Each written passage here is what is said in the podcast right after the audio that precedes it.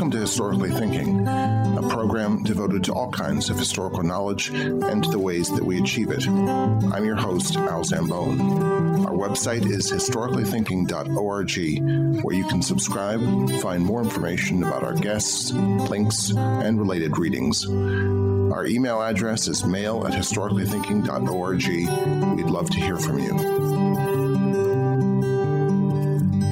Hello. January 12, 1865, the Charleston Mercury made its editorial comment upon plans in the Confederate Congress, then meeting in Richmond, to enlist slaves into the Confederate Army in exchange for their eventual emancipation. By the compact we made with Virginia and the other states of this Confederacy, South Carolina will stand to the bitter end of destruction. By that compact she intends to stand or to fall. Neither Congress nor certain makeshift men in Virginia can force upon her their mad schemes of weakness and surrender. She stands upon her institutions, and there she will fall in their defense. We want no Confederate government without our institutions, and we will have none. We are free men, and we chose to fight for ourselves. We want no slaves to fight for us. Hack at the root of the Confederacy, our institutions, our civilization, and you kill the cause as dead as a boiled crab. Notwithstanding this pronouncement against the possibility of slaves fighting for an independent South, for decades some have persisted in the belief that by 1865 slaves were already fighting for the Confederacy and had been fighting for it since the beginning of the Civil War. This continuing controversy over the myth of black Confederates is not only an argument about the Civil War or civil rights or the racial history of the United States, important as all those things are, is at its root also an argument about how to think historically, perhaps even how to read. With me to today to discuss Black Confederates is Kevin Levin, who for years has been at the center of this argument. Kevin is a teacher, a longtime blogger since 2005 at Civil War Memory, and his latest book is Searching for Black Confederates The Civil War's Most Persistent Myth. Kevin Levin, thank you for joining us on Historically Thinking. Great to be here. Uh, as I was um, thinking about this and reading your uh, advanced digital copy of your book, I realized that in many ways, uh, the whole issue of black Confederates got me interested in thinking historically. As I was telling you before we started recording, sometime in 99, 2001, I had a student who insisted that blacks had served in the Confederate Army. And I was probably a medievalist at the time, but I was pretty certain that that was absolutely impossible because I knew about this argument. You know, you watch Ken Burns' Civil War, you know about the argument. Um, and he pulled out a sheaf of stuff off the internet uh, with the brand new World Wide Web. And it was, as I was thinking about this hard, it was editorials and accounts in northern newspapers, which for him of blacks fighting, um, and which for him proved it. After all, these were northerners saying that it was the case. And I didn't know how to respond. I knew it couldn't be accurate in the way he said it, but I didn't know how to respond. Um, and that probably got me thinking about historical thinking. Um, how, how did you You've been blogging for since 2005. As we said, that's like the Neolithic of of the of the web and blogging. How did you get interested in this?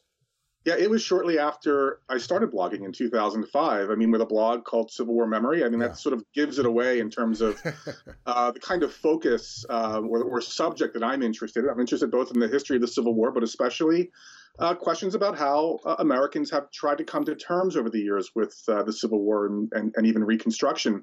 And it was shortly after I started that I came across a published uh, essay in a collection, um, a book about slavery and public history by Bruce Levine, who at the time was uh, working on his own book that eventually became Confederate Emancipation, which is a wonderful book.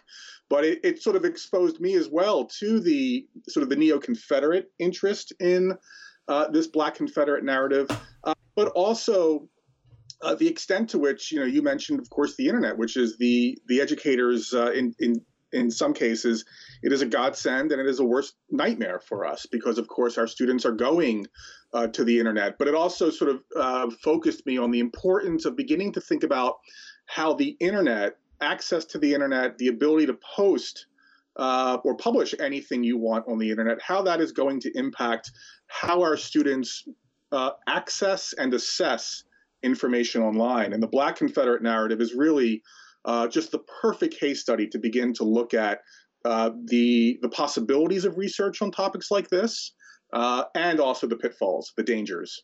Mm-hmm. Um, how did people start talking about black? Because your your first book was on the crater, uh, yeah. at Petersburg.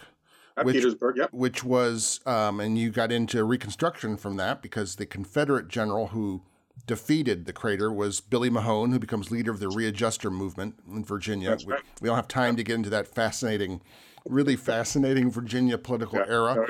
But yeah. on the other side were some of the most uh, heroic African American soldiers of the Civil War in the Union Army who had a doomed assault upon the, the lines.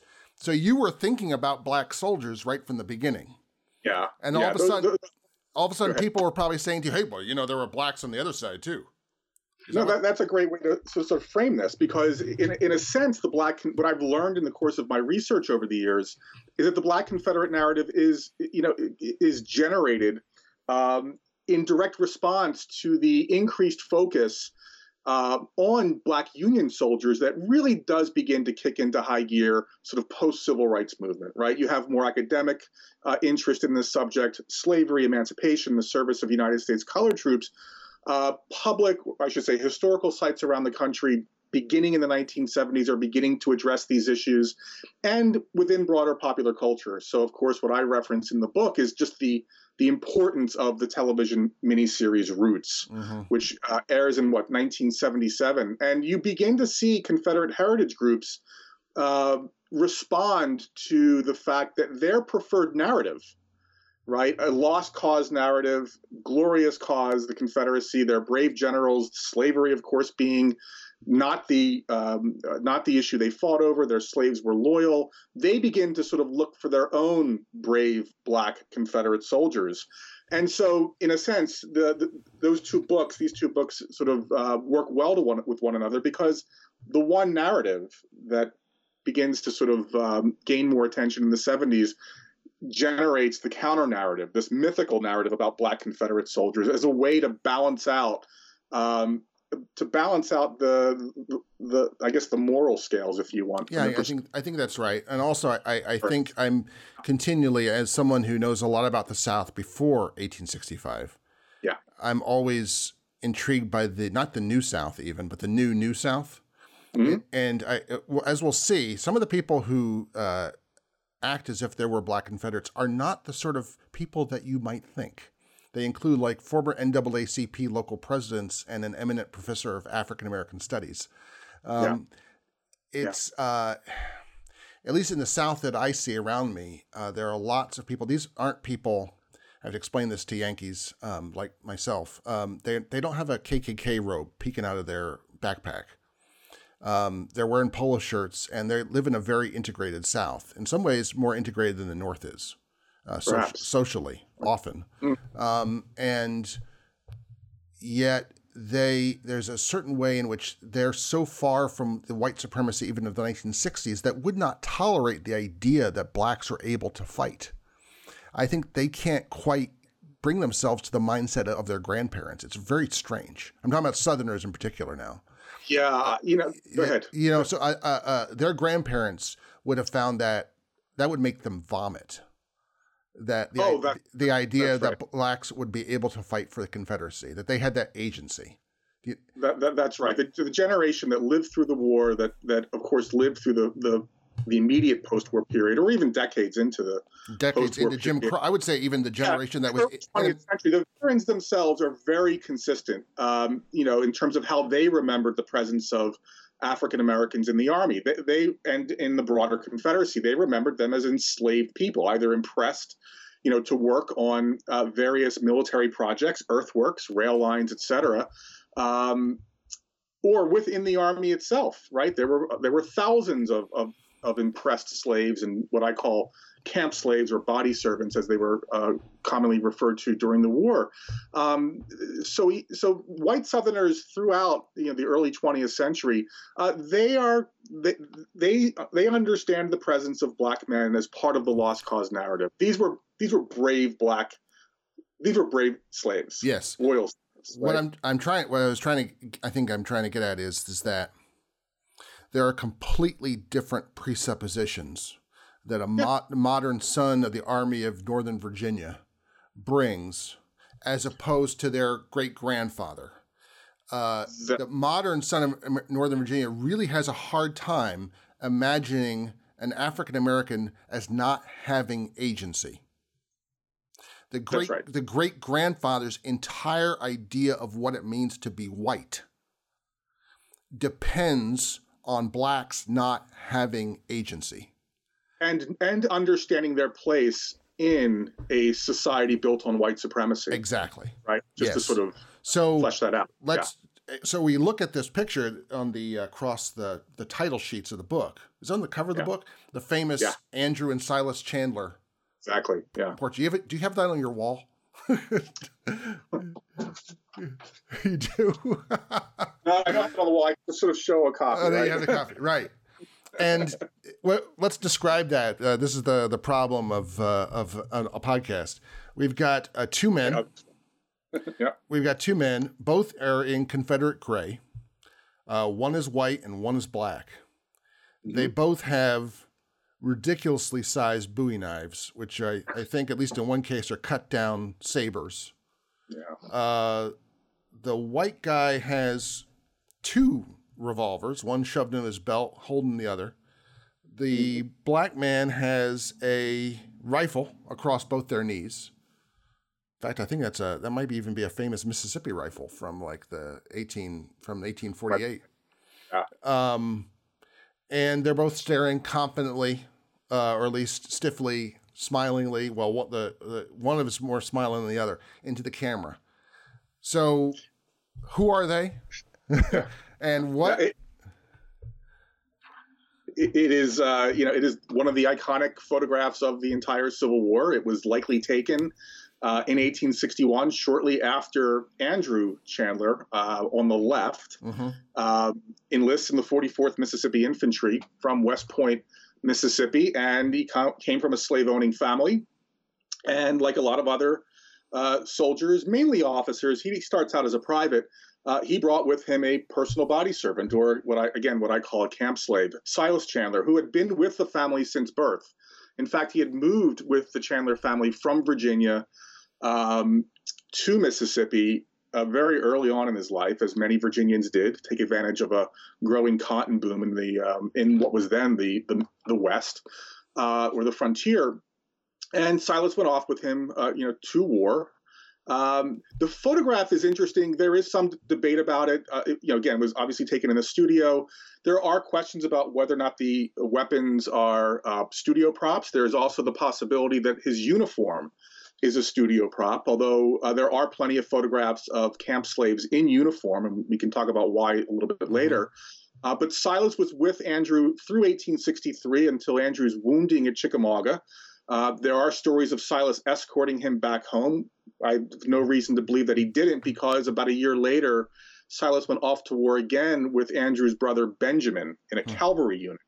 And he remained uh, in the army with, with Benjamin until the very end. In fact, uh, Benjamin's unit escorted was one of the units responsible for escorting Davis out of Richmond um, as he was trying to escape south. So, uh, so Silas was literally with uh, the army from the beginning until the end, to the, the uh, very the very end of the, the war. Very end, uh, which is of course important to remember because that photograph I think is misleading in so many ways. Obviously, um, the uniforms.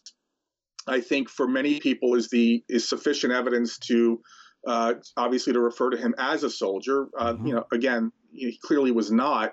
Uh, but also the fact that you know Silas had a kind of instrumental value that when he was of no longer any use to Andrew, he served um, you know his his brother uh, in the same capacity. Uh, he was he was married. Uh, he had a, Silas had at least he had one child. Um, and you know, so one of the problems we have as historians is you know it's very difficult uh, to really flesh out these stories from the perspective of these enslaved people. Because in terms of the documentary evidence it's just not it's just not there. And so we end up relying um, you know, almost entirely on what their owners other you know observers have to say about them both during the war and after the war. But silas did he was fairly successful after the war. Uh, he was a carpenter Uh, he helped uh, build many of the more prominent buildings in West Point uh, after the war. His children uh, were quite successful, and he lived to a fairly old age. He applied for a, a pension as a former camp slave. Um, and uh, you know his descendants are still very active in um, in defending his his memory. Hmm. They're at the sort of the front lines of this. Do they? This battle. and they don't regard him as having been a soldier. So that's quite it's an interesting question because for quite some time um, there was a split within the family. Hmm. Uh, one member of the family contacted me about 10 years ago, and we've maintained a very close relationship. In fact, we co authored an article for a Civil War magazine back in 2012 about Silas, and she has shared a great deal of information with me about, uh, about Silas um, that she had uncovered in both uh, local and state archives in Mississippi. So uh, I, I, was one of the nice things about publishing this book was finally having the opportunity to send her a personal, mm-hmm. personally signed uh, copy. But after um, there was a PBS show, History Detectives, that did an episode on Andrew and Silas, and one of the guests was one of the members of the Black Chandler family. There was the one on the white side and one on the African American side, and he had bought into this mm-hmm. lost cause narrative and by the end of the episode, he understood that this was basically a false narrative, and, and the family has reunited. So we look at the picture. Yeah. Um, and, you know, this is something right out of um, my first or second week of class, uh, looking at pictures. Um, and there are three pieces of evidence in just sort of the normal person's mind to indicate that there were black Confederate soldiers. There's yeah. the uniform that the fact that they're carrying guns. Certainly, a slave wouldn't be allowed to carry a gun. Uh, third, why would anyone take? Why would a sergeant take a servant to war? I mean, that's obviously crazy. That doesn't happen today. It didn't. It, therefore, it didn't happen then. Right. Um, so I've shown this picture and point out also that in 1745, when the Black Watch was originally founded, the 42nd Highland Regiment, every single soldier had the option to bring a servant with them. so, which is a, com- a completely so foreign to us. Uh, that that that a private would be able to bring, or that you would need one, and then I have to explain. Yeah. Then we have to get into, and uh, we might as well get into that now. What um, even in the American Revolution, you have a great many camp followers, and people immediately think, "Oh, they're all prostitutes," but they're not. Right. Um, they're the logistic tail of a of a pre 20th century army. So we should talk about that a little bit because this does explain some of it. Yeah, uh, I, I, think you know a couple of points you've made here. First, it's going back to the one final point about the photograph. Yeah. I, have looked at that so many times. I, I, I sort of chuckle at this point when I look at it because you know, I, what I see is a very young Andrew Chandler. If I remember correctly, he's about 18 years old. Silas is about seven years older. Looks it. I, I, I see Andrew as sort of this young, bright-eyed kid. He's, you know, if the photograph was taken uh, as he's going off to war, he has all of these sort of images of what war will be like. He's mm-hmm. imagining his bravery on the battlefield. I see him walking into this studio just basically packing in as many weapons as possible just to drive home whatever yeah. sort of in his own mind he is trying to to manifest through the photograph along with Silas. Um, so you know that's that's that that's the yeah, photograph. Yeah, yeah. I think you make a really important point about sort of the logistical end of you know of, of specifically Confederate armies um, you know, during the Civil War because these armies cannot function uh, without the presence of thousands of enslaved people, both as personal body servants, but also as impressed slaves functioning as hospital attendants, uh, you know, f- helping with the foraging of food, maintaining a supply line, functioning as teamsters, driving wagons, uh, Lee's army may have numbered, as it's moving toward uh, Gettysburg in the summer of 63, may have numbered as many as 10,000 enslaved people. Uh, and I think that's a, that's a point that is often sort of overlooked, I think is absolutely crucial because there is this tendency today to try to distinguish between the importance of slavery to the Confederacy but let's talk but that still leaves room to talk about the bravery of the confederate soldier without having to deal with his connection to the institution of slavery. Some people will say, well, most Confederate soldiers didn't own slaves, right? So what kind of connection do they have in or interest did they have in maintaining it? If you acknowledge that Confederate soldiers would have been confronted by enslaved people every day in camp, on the march, even on the battlefield before and after, and perhaps even during at times, I think you can begin to see that there was no distinction between, for the for these men. They understood every day the vital importance of maintaining slavery and slave labor in the Confederacy, in in the army itself. There mm-hmm. is no Confederate independence through military action without enslaved people.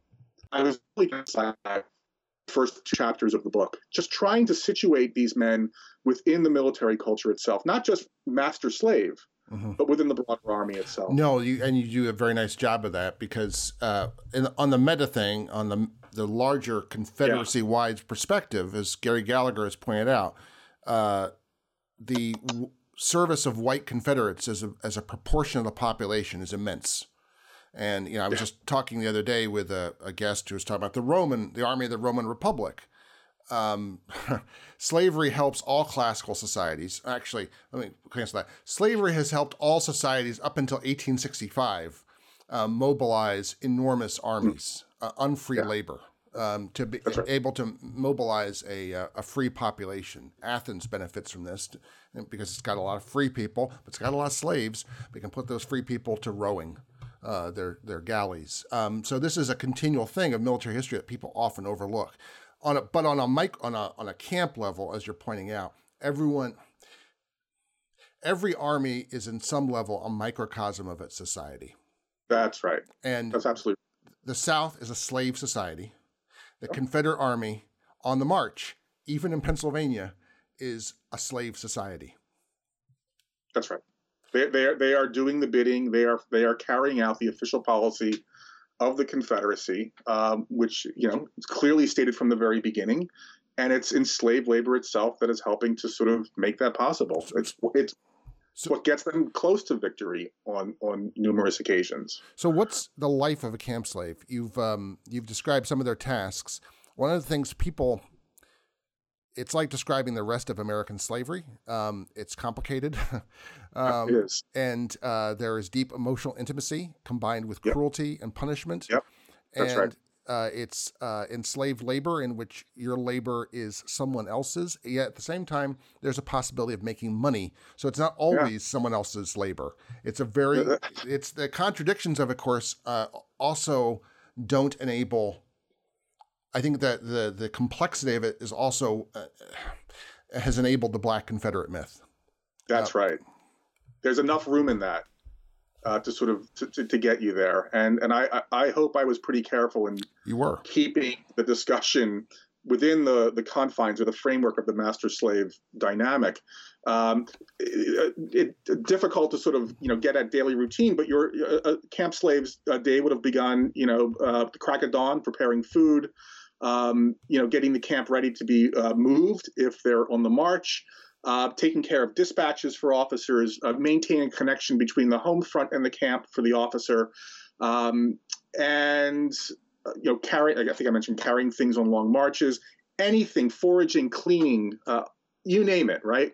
Uh, but also, as you you know rightly pointed out you know it is a long day and there is free time to take advantage of and uh, camp slaves did, did, did take advantage of that. Uh, they work for other um, other Confederates. They earn money, and what I found so interesting about that is it allows you to begin to think about. I think we're so used to thinking of the master slave relationship in the context of the plantation, where the white family, the master, is able to clearly establish the confines of that mm-hmm. relationship, right, through force, privilege, etc.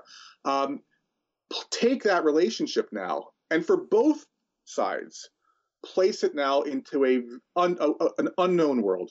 You know, most Confederates have never been they've never been to war before. Certainly, slaves have not been to war before. What is that relationship going to look like, and how is the uncertainty of war going to stretch that relationship, and how will both sides push one another to begin to reestablish some kind of well, you know, some kind of agreement, if you will. It doesn't always work. No. Uh, it doesn't always work, and you know, it doesn't always work. And you see this most clearly with slaves running away.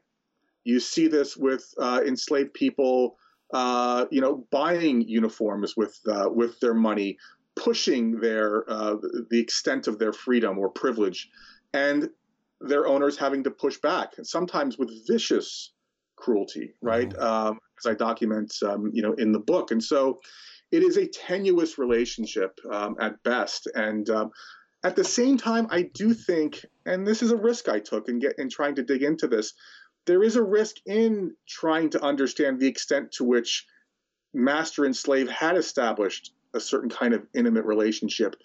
You can't deny that that they share some of the hardships of war, disease, lack of food, weather. Uh, and there are plenty of accounts, and granted, they are accounts from from slave owners of um, you know of taking care of one another. Mm. And I, I think you have to acknowledge that as best you can, but you have to do so within the slave master dichotomy, right? Mm-hmm. That within that relationship, yeah. um, it's the only way it makes sense, and it's the only way it's fair to the the history and the memory of both sides. Being found on the battlefield was another ex- example. That's right. Yeah, I mean that, which is you know now some weren't found on the battlefield. Uh, that someone had taken right. the opportunity during Gettysburg to leave and seek freedom on the other side of Cemetery Ridge, but you know, yeah. other, Others did. And, and why does Silas, you know, uh, rescue Andrew at Chickamauga and escort him back home? Well, for many, you know, people today, it's because he was loyal to Andrew and the Confederacy. Well, he's got a wife and child back home. Mm-hmm. There's also the uncertainty of, well, where are you going to go? I mean, mm-hmm. I think some of the most interesting research, you know, to come down the pike in recent years is the the treatment of fugitive slaves, contraband slaves at the hand of the Union Army. I mean, we have wonderful new studies of contraband camps. So the other the other side is not you know is, is not the the Disneyland ending. Right? It's not it's no. this we need to move beyond sort of this sort of slavery to freedom narrative. We need to we need to complicate that and it's quite messy and so I think uh, motivation is obviously a, a big problem for people uh, when it comes to the Black Confederate story because I think people just want to reduce uh, any sign of loyalty to loyalty. That can mm-hmm. be the only explanation, mm-hmm. right? Mm-hmm. And it's uh, much more complicated. And there are many types of loyalty that operate simultaneously. Yeah, uh, even Absolutely. even just thinking of loyalty alone, leaving out coercion and punishment and all the rest of that thing. Even loyalty exactly. is tremendously complex. Um, one thing I was thinking as you were talking is is, is the way, and you discuss this in the book, is the way that there are tens of thousands of these of these men. They're all mostly, I guess, they're all men. Are there? Have you found women uh, camp slaves? It's interesting. No, um, no, no written accounts, but I have seen some um, some visual um, materials, uh, sort of post-war of women cooking in camp and cleaning, and I assume that's the case. Yeah, I, I mean, I in the revolution, of course, that would have been absolutely common. Uh, yeah, but of course, the roles of gender have changed in those 180 years, even about who follows the army, which is it was which is interesting. Um, but a lot of these guys, white and black, have only gone as far as the county seat in Alabama. Uh, they're living basically a peasant existence of going 12 to 20 miles uh, most of their life is, is as far as they'll go. Now they're hundreds of miles away. So they've they've broken the spatial limitations that slavery imposes and the agricultural system imposes on pe- people. You're, you described how they take they connect white officers to home. White officers are sending black slaves back home and expecting them to return. Okay, they've got passes, but that still violates all the conventions of the antebellum slave system. Um, it's it's the very the fact the war is already has pushing slavery into different directions. Um, it's bursting the bond the previous bonds of slavery or bounds of yeah. slavery.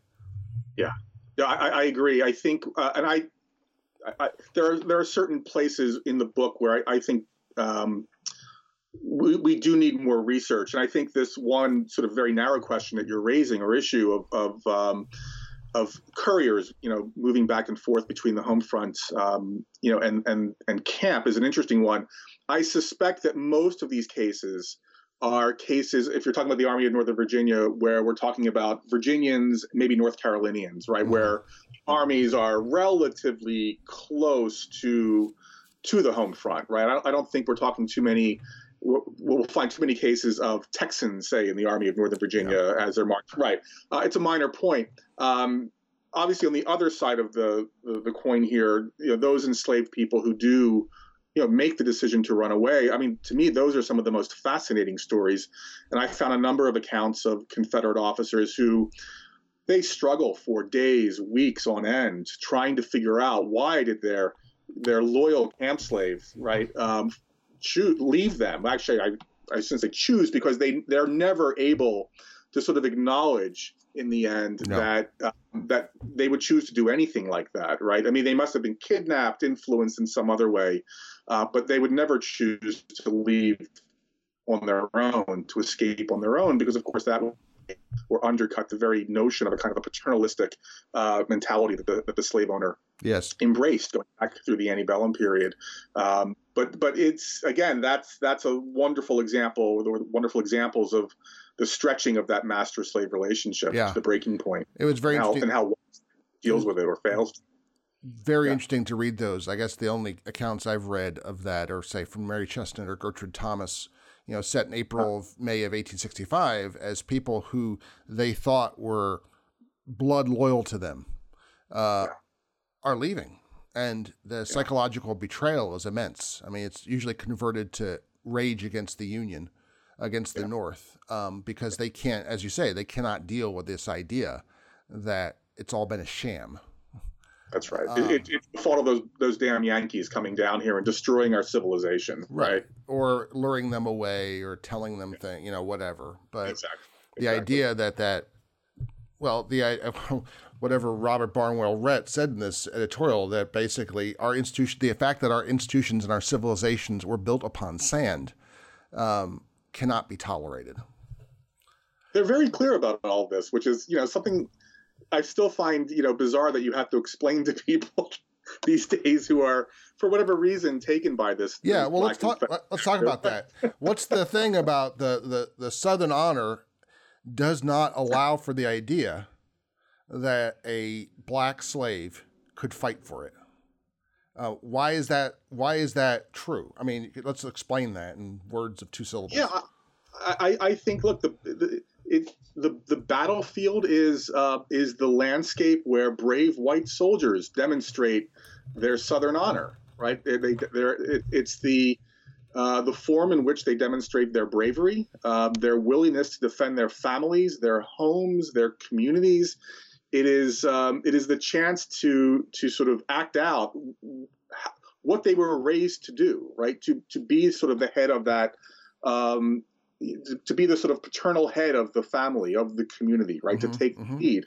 Uh, enslaved people, of course, um, are, are, are, just simply incapable of uh, exhibiting that kind of behavior, um, both intellectually, both morally, uh, character-wise, right? And so they struggle you know these these slave owners struggle quite often when they actually see these enslaved people entering the battlefield and sometimes picking up a rifle and shooting at Yankees and displaying um, what appears to be some mm-hmm. kind of mm-hmm. bravery. Right. And they, in their letters and diaries, they they they have trouble with this. And one way I found that they deal with it is that they um, when they actually see them flee, um, you know, from the battlefield, they emphasize this. Mm-hmm. This this is confirmation that, in fact, forgetting, of course, that plenty of white soldiers are, uh, you know, desert the battlefield, desert the the army entirely at different points in the war.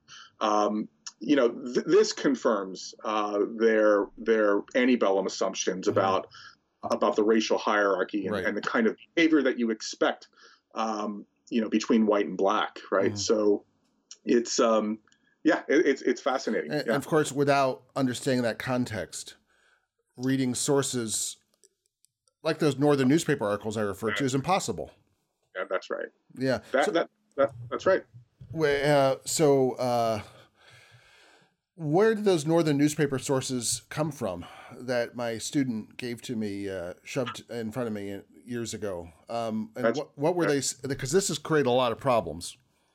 It has, and you know, and this gets us back to sort of where we started, in in, in terms of, um, in terms of just the importance of the internet and just the the availability of of um, of primary sources um, on the internet. And I, you know, as an educator, as a historian, I'm all for this, right? I, I assume you are as well, right? I mean, you know, yeah. well, I mean, look, we now are at a point in time where, you know, we we can allow our students our students have the opportunity to do original research, right? Yes. Of course, the challenge is that, or the problem is that we're not teaching them again how to how to think about the internet uh, as sourcing, how to assess and and search. And so you you you you go to Google, you do a keyword search, and you might come across a photograph. You might come across uh, a northern newspaper account, um, and it may not have any kind of context or explanation, or it may be couched in that sort of uh, you know lost cause narrative. But getting to sort of those specific accounts, many of them, um, many of them come from the period roughly between you know April and July of 1862, as the two armies, as McClellan's large army is moving up the peninsula uh, to take Richmond and like I said, the, the armies are in close proximity, and you know, so Union soldiers and observer observers are seeing these hundreds of, of camp slaves moving around. Thousands, um, probably thousands. thousands. Yeah, that's absolutely. They're building and, and, enormous and, fortifications up and oh, down oh, that, the peninsula. Absolutely, yeah. absolutely right. And they are certainly picking up rifles uh, at different times um, when, you know, uh, you know, as the armies, um, you know, approach one another. And these accounts, you know, appear in northern newspapers.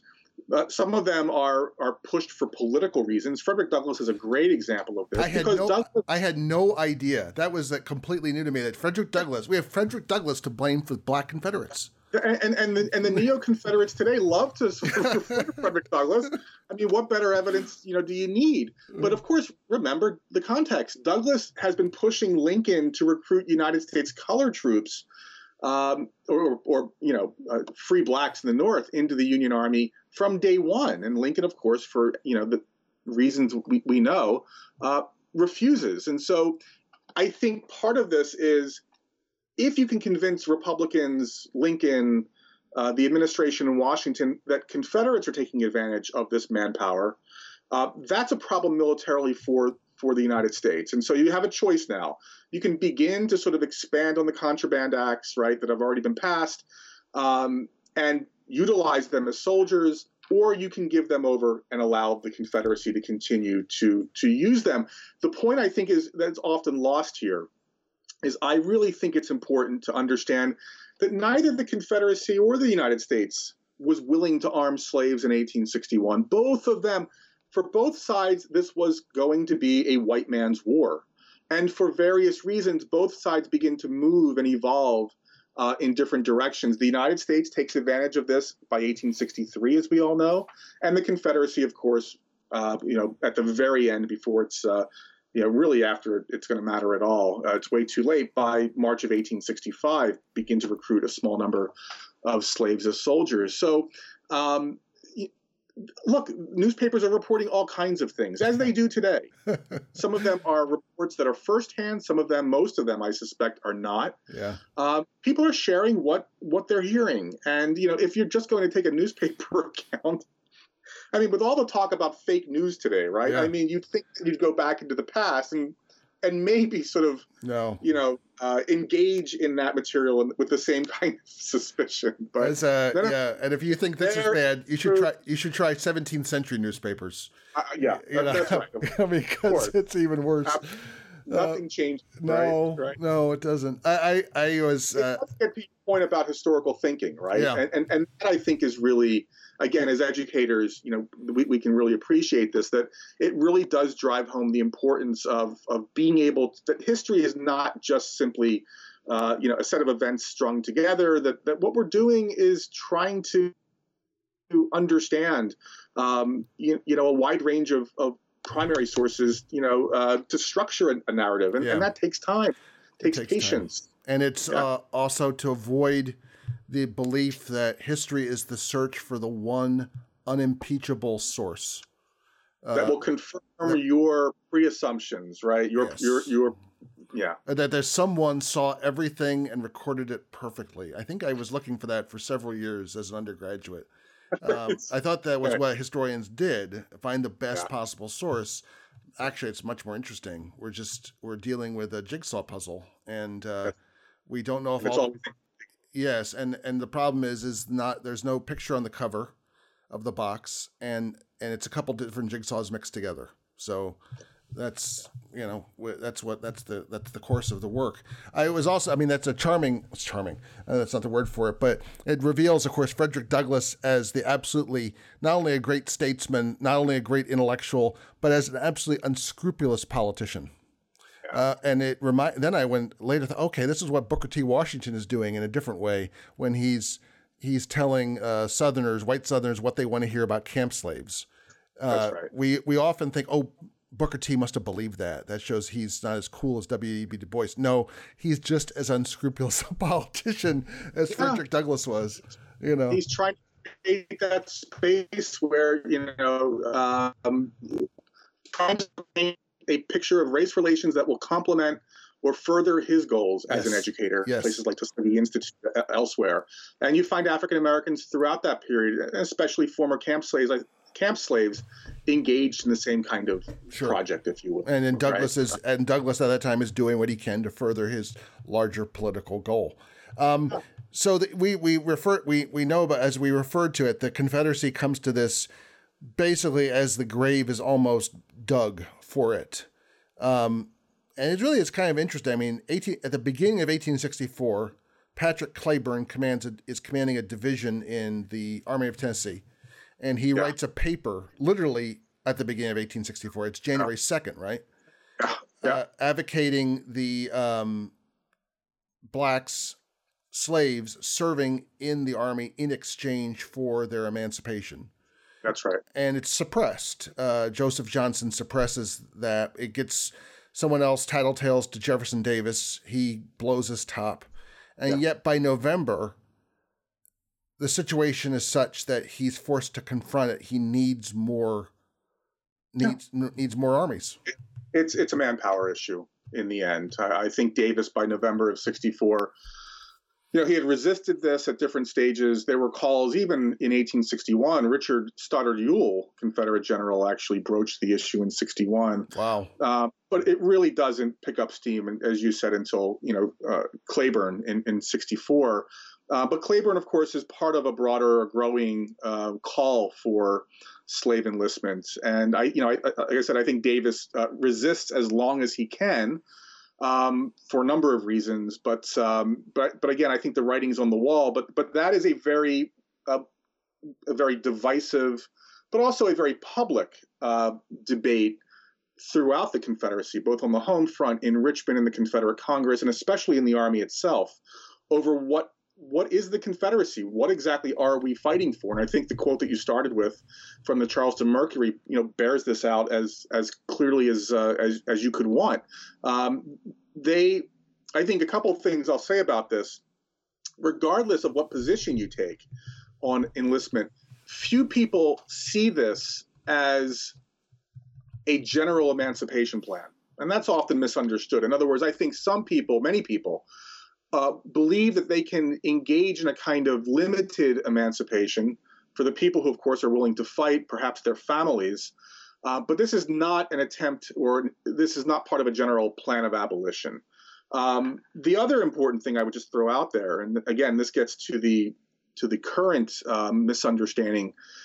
Um, you know, people who, of course, claim that there were hundreds, if not, you know, thousands of, of black men fighting throughout the war for the Confederacy in 10 years of, of reading and researching, I have yet to find a single account from anyone in the Army, again, on the home front, in the Confederate Congress, again, regardless of their position on the issue, who says, by the way, they are already serving in the Army. Right. So whatever stories you've come across, um, you know, from 1863 of a black man holding a rifle and firing it at, at Union soldiers, and there are hundreds, thousands of them, and I believe they're true no one considers what they are doing as functioning as a soldier in the army. Mm-hmm. Um, they, they understood that the turn that they were about to take was a a decisive turn that that could potentially undercut everything they believed in uh, from day one, and also um, perhaps bring to fruition some of their worst fears. Mm-hmm about ending slavery that, of course, um, you know, go back through the antebellum period, you know, beginning with um, slave rebellions, right? The idea of arming large numbers of slaves, uh, we've completely lost any we lost any appreciation of what that meant to a generation that comes out of um, either lived through Nat Turner's rebellion or learned about it. Yeah, um, or even the, or or right. even even knew about the Haitian rebellion. Let's even take it from the 1790 the, yeah, se- the right. 1790s on. The only thing worse than a slave that can read is a slave with a gun. That's right. And and look, I, I just I don't want to plug my first book on the crater, but I think there is some relevancy here in that once emancipation becomes a reality in 1863, and you do see black men fighting for the United States, and especially by 1864, uh, fighting Confederates on on real battlefields, you learn a lot by by sort of um, by acknowledging how Confederates treat black soldiers at the crater, of course, uh, upwards of 200 are massacred, mm-hmm. both during and after the battle. And when you read their accounts, and, this, and these accounts are coming from slaveholders and non-slaveholders in the Confederate Army, um, they're very clear about why they massacre these men. These are slaves in rebellion. Mm-hmm. They're very clear about this. It's a violation and, of all societal norms that they've been raised in. Everything. Everything. And, and and and and unless you understand that, unless you really appreciate that those fears, um, this debate that takes place in 64 and 65 uh, makes absolutely no sense. Right, right, right. I also, I, I, we should point out that the Confederates are very angry when they read the Northern newspapers of 1862 and they hear Frederick Douglass. There, what I love is the insistence. No, that's absolutely that's that's haint. That's disgusting. Of course, we would never do that. The worst thing you can say about what they are up to in this uh, in this experiment in Confederate independence, right? Okay. Well, in the end, um, the Confederacy, uh, spoiler alert, loses. And uh, we then uh, have proof that the old cynical dictum that it's the uh, winner writes the history is not true. Because in the case of the American Civil War, the loser wrote the history and did a really good job of it and, persu- yep. and persuade everyone. That's what we call the lost cause. Um, yep. And it probably was Bruce Catton, probably took Bruce Catton I'll give him credit for starting to tear down the edifice of it. It took a, a, Michi- a Michigander who who thought of yes. his, his grandparents or his the old man that he knew as being heroic too, yeah, um, right. The, to start tearing down that edifice. Um, and it was an edifice built uh, in lots of places, including Columbia University. Let's not let's not forget that. Um, but part of this lost cause was the place of camp slaves. And so briefly, um, we talked about Booker T. Washington um, why is it necessary for Confederate reunions to also have camp slaves there?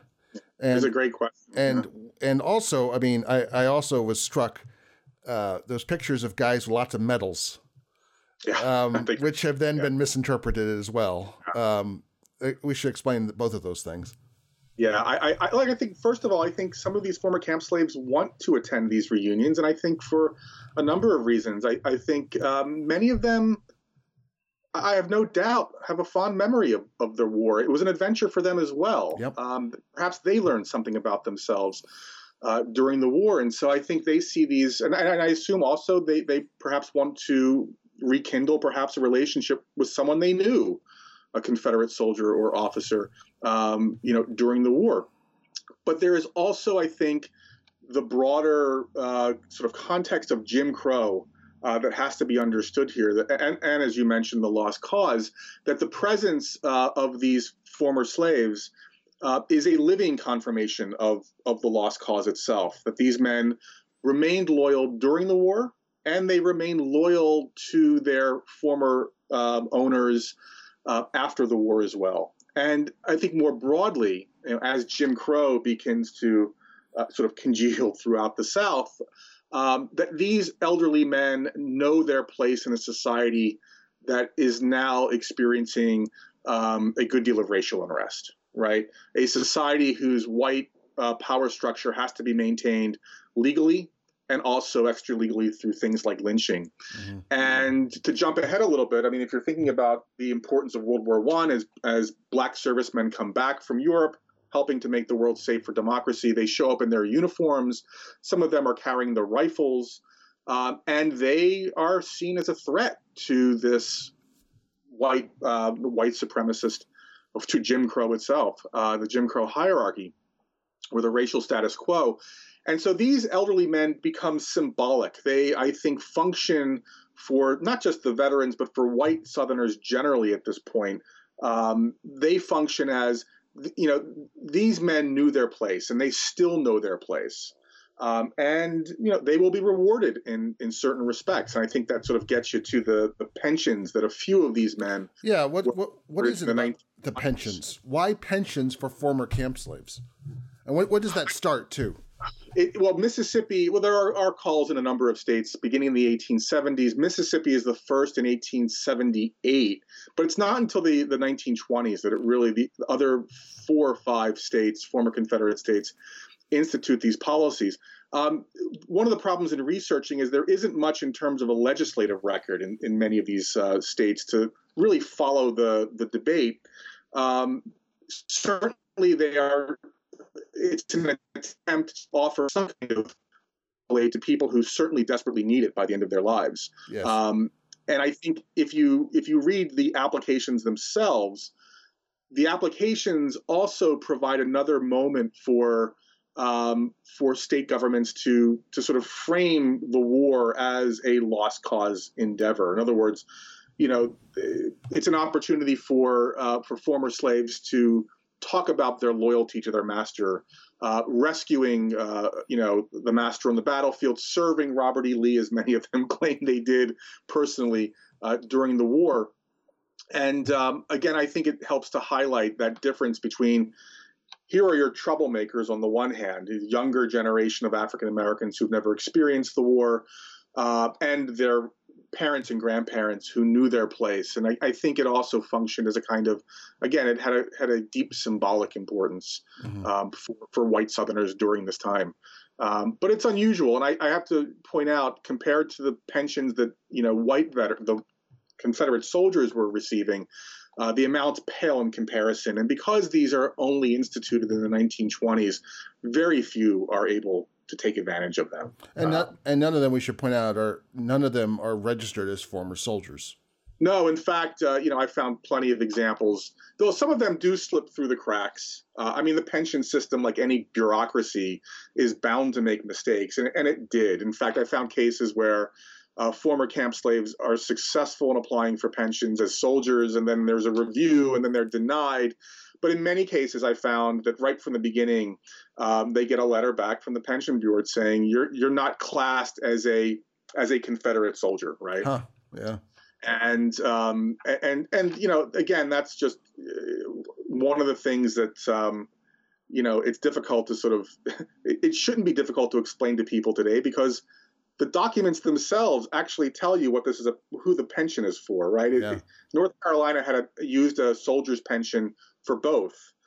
But the other states had their own pension documents, and it, it says for former servants of soldiers. Yeah. uh, so again, it's um, you know one of those things where if you just read the document, right? You know, yeah. it, they do t- once in a while they do tell you what you need to know. you don't you don't even need to understand the context for some documents. Yeah. Um, yeah. So in many ways, as you say, the the the story, the myth of Black Confederates began in 1994 uh, which is like that poem by. Anyway, um, so the myth of Black and Confederates began in 1994. Uh, well, I would, I, I would say you know really more late 1970s. Okay, and how did that? How did it? How did it start to develop? Obviously, the, so, we talked about the web, and also I would say yeah. Photoshop did a lot to further that. No, that, that's right. The, the, famous photo of the Louisiana Native Guard is is photoshopped in the early 1970s. Um, and then, following roots, the, the Sons of Confederate Veterans begin to uh, this this topic of Black Confederates begins to pique their interest as a way to sort of defend their their preferred narrative of the war. Uh, and really, there, there isn't much to sort of you know um, to sink your teeth into in terms of what they produce, because of course at this point there is no internet. They've got the, the SCV has Confederate Veteran Magazine. Uh, they have newsletters. They are they, they publish a few books about this issue, uh, but it doesn't really, you know, it doesn't spread beyond, you know, with that relatively small community of people who need to hear this narrative uh, as a way to sort of reinforce again their own assumptions about what their uh, great great grandparents were fighting for, and it certainly wasn't to preserve slavery. Um, but I think, yeah, you're you're you're right that it again, as we started out, it, it really is the internet that that uh, allows this to pick up steam because of, again, you know, uh, a lot of these websites are simply cut and pasted from one another, mm-hmm. uh, and you know, it's um, anyone can be his or her own historian on the internet, right? Yeah. Uh, no, know, you, no one knows you're not a historian on the internet. That, that's right, and so I think for many people who simply, again, uh, aren't savvy enough to be able to judge uh, the veracity of a website, um, just acknowledging the sheer numbers of, of individual websites that include this information is for many people enough confirmation. That's yeah. all they need. And, and, and as we mentioned earlier, you know those photographs are very powerful.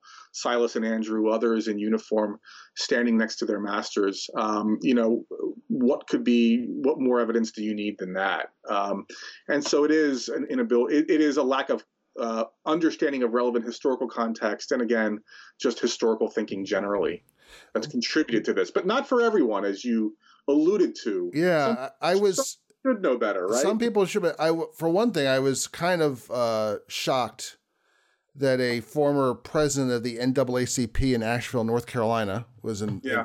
um, and then also Henry Louis Gates. I hadn't realized that his uh, that TV shows could drive you crazy, but apparently the having to come up with something new all the time uh, does that. Could you briefly, as we close yeah. out, could you explain both of these, the curious cases of you know. Yeah. Yeah, I, I don't. I certainly don't want to group them together. I think no, they no, they have, they have, they have, they have their own different. Uh, yeah. yeah. for for H.K. Edgerton, um, you know, I've been following him for years. Former chapter president of the NAACP in North Carolina. Um, you know, he's he's complicated. I think on the one hand, there's a certain amount of opportunism behind what he does. He gets a lot of exposure. He sells his his T-shirts through a company called Dixie Outfitters, so there's a monetary benefit here. But I also want to give him the benefit of the doubt because I think when you if you listen to him enough, he does he there is for him there is something attractive about a time in which at least from his perspective uh, race relations were not as fraught uh-huh. um, and i think the history of the of the loyal slave the black confederate as as disturbing as as we find it and of course from i think many other most people i i, I assume for him, it's it's sort of it sort of confirms that um, that there was a point in time um, where where things were not as racially divisive. Um, you know, and I say that you know again, I think he's complex. Um, I thought about interviewing him, um, you know, but we've communicated in the past, and I, I decided not to in the end. But I, I hope I've, I've, characterized him fairly in the book. I'll, I'll leave it to others to decide. For for Henry Louis Gates, and, and I, I want to start out by saying I have a great I have a great respect for for Professor Gates. I I think you know his work in trying to bring some of this history, um, you know, to the general public is admirable. I absolutely loved the recent Reconstruction documentary. I thought it was absolutely brilliant. But I have to say, as someone who basically grew up in the '90s, reading him on African American history and his autobiography, I was yeah. kind of like horrified uh, yeah. when I read that. This is not I, I didn't I haven't followed him for the yeah. last ten years. Yeah. So.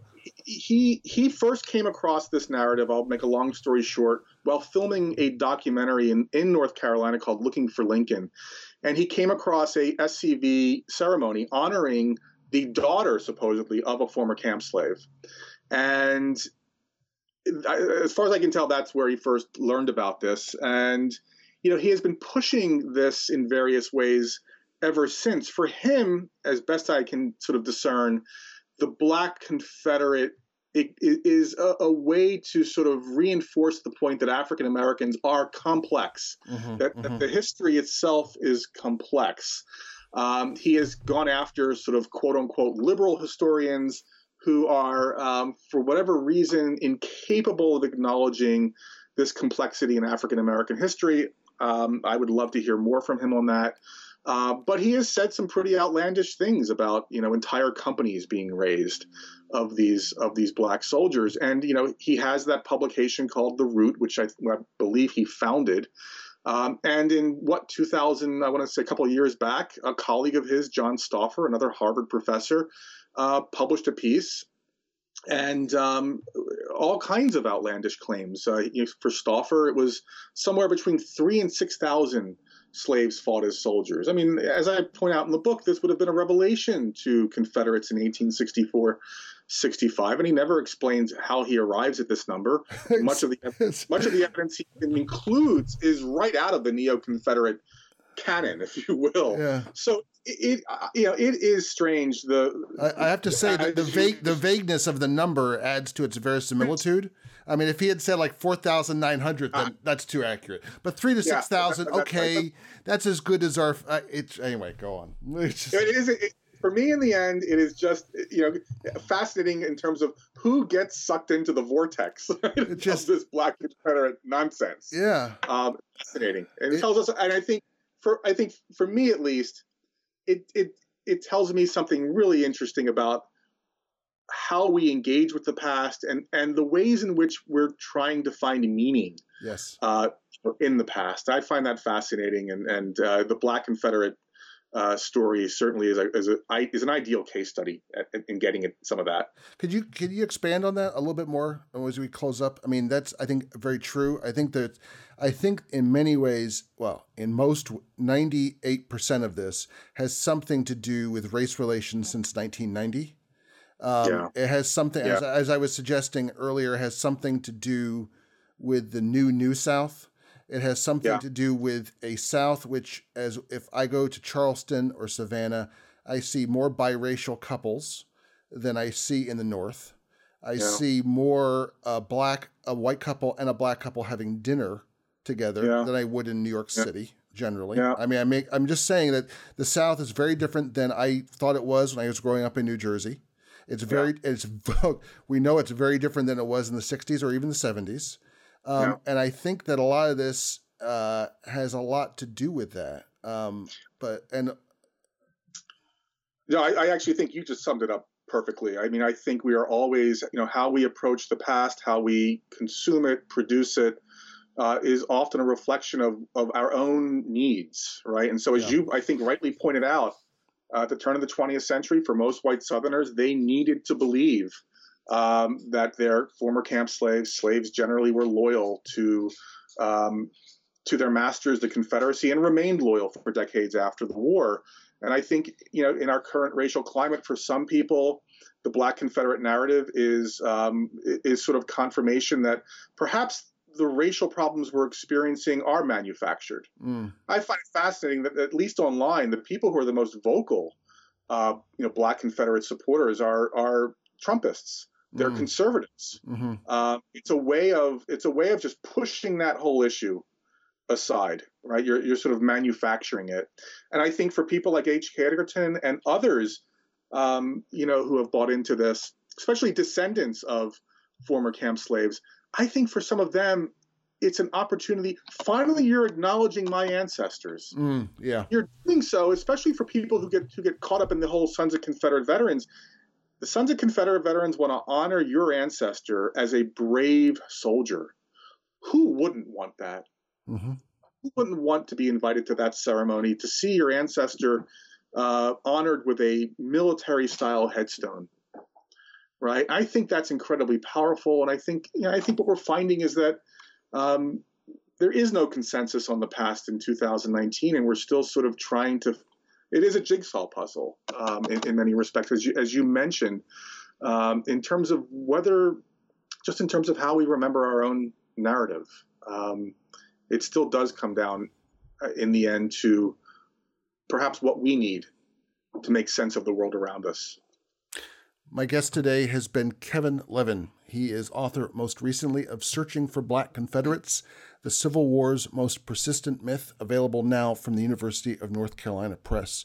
Kevin, thank you so much for being part of Historically Thinking. I had a great time. Thanks so much. For more historical thinking, go to our Facebook page where you can comment on today's program and suggest ideas for programs to come. Please subscribe to us on Apple iTunes. And if you like what you've heard, please, please leave a review so that others can find us. Our program's editor is John Rudat. I'm your host, Al Zambone. Talk to you next week.